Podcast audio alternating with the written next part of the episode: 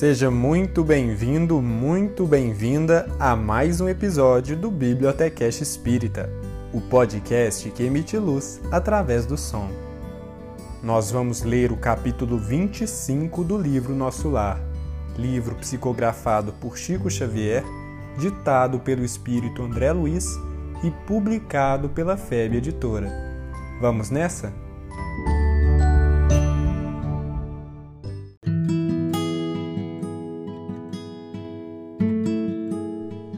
Capítulo 25 Generoso Alvitre No dia imediato, muito cedo, fiz leve refeição em companhia de Lísias e familiares.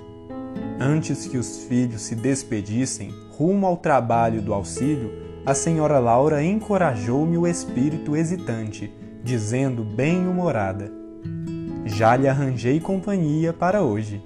Nosso amigo Rafael funcionário da regeneração, passará por aqui a meu pedido.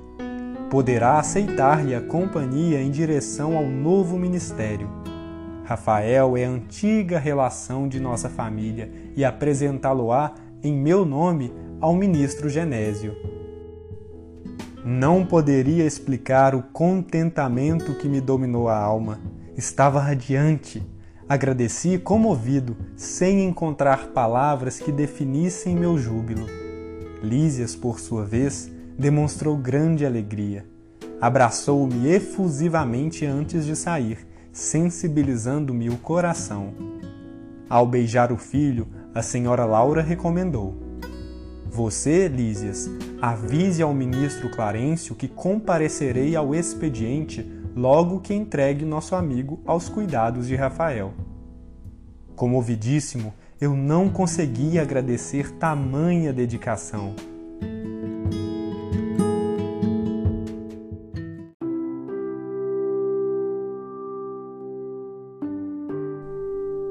Ficando a sós, a desvelada genitora do meu amigo dirigiu-me a palavra carinhosa. Meu irmão, permita-me algumas indicações para os seus novos caminhos.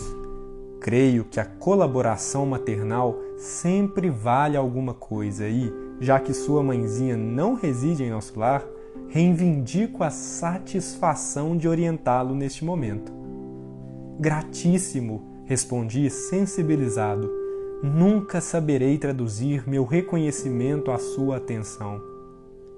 Sorriu a bondosa senhora, acrescentando: Estou informada de que pediu o trabalho há algum tempo.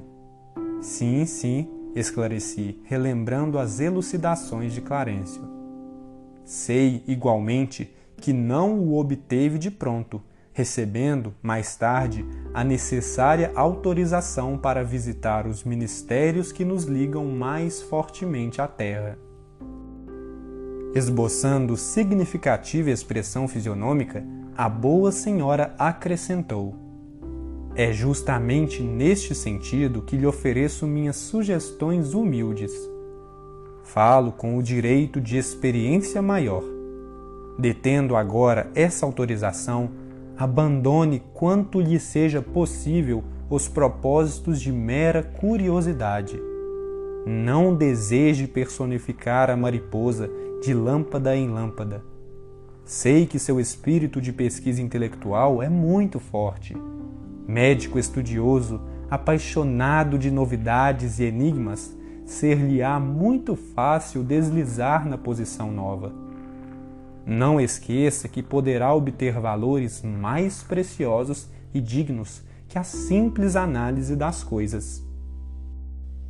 A curiosidade, mesmo sadia, pode ser zona mental muito interessante, mas perigosa por vezes.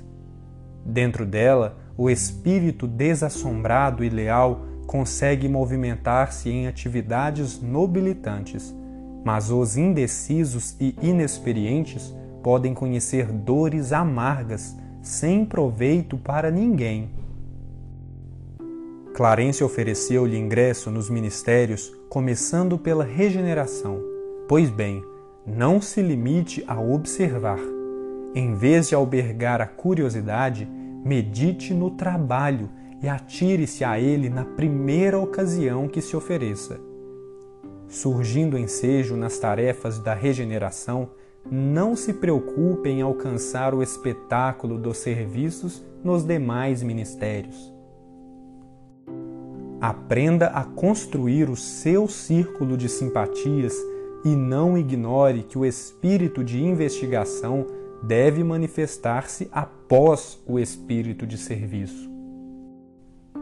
Pesquisar atividades alheias sem testemunhos no bem pode ser criminoso atrevimento. Muitos fracassos nas edificações do mundo originam-se de semelhantes anomalia. Todos querem observar, raros se dispõem a realizar. Somente o trabalho digno confere ao espírito o merecimento indispensável a quaisquer direitos novos. O ministério da regeneração está repleto de lutas pesadas, localizando-se ali a região mais baixa de nossa colônia espiritual. Saem de lá todas as turmas destinadas aos serviços mais árduos. Não se considere, porém, humilhado por atender às tarefas humildes. Lembro-lhe que em todas as nossas esferas, desde o planeta até os núcleos mais elevados das zonas superiores, referindo-nos à Terra, o maior trabalhador é o próprio Cristo e que ele não desdenhou o serrote pesado de uma carpintaria. O ministro Clarencio autorizou-o gentilmente a conhecer, visitar e analisar, mas pode, como servidor de bom senso, converter observações em tarefa útil. É possível receber alguém negativa justa dos que administram, quando peça determinado gênero de atividade reservada com justiça aos que muito hão lutado e sofrido no capítulo da especialização mas ninguém se recusará a aceitar o concurso do espírito de boa vontade que ama o trabalho pelo prazer de servir.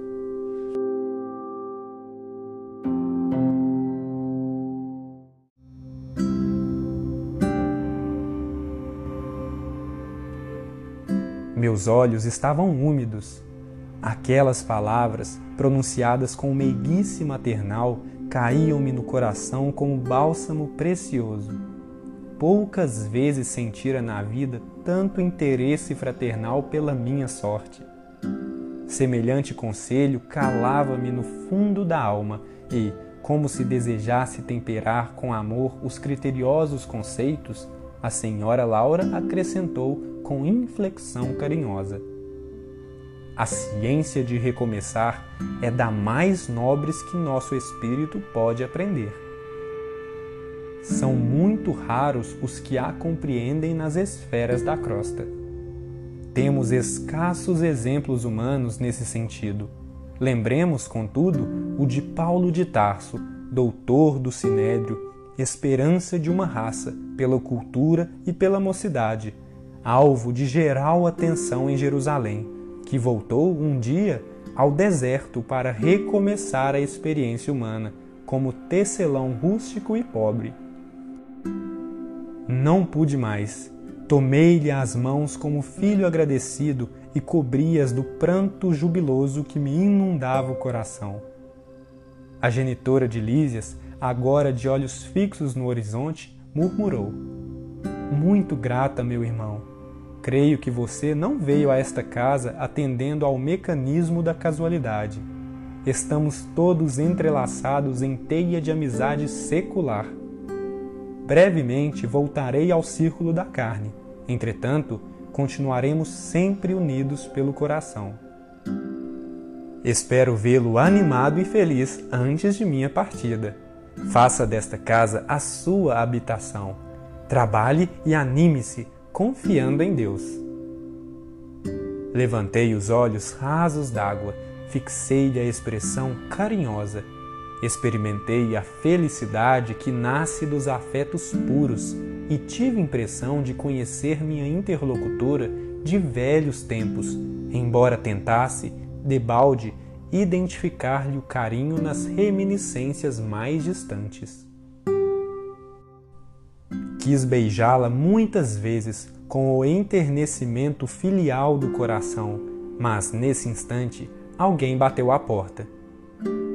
Fitou-me a senhora Laura, mostrando indefinível ternura maternal, e falou: É Rafael que vem buscá-lo.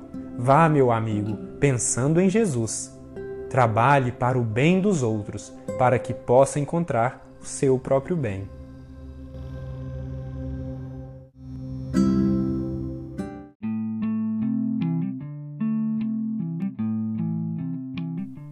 Esse foi o capítulo 25 do livro Nosso Lar. Fico feliz que esteja acompanhando o Bibliotecast Espírita. Te aguardo no próximo episódio. Até lá!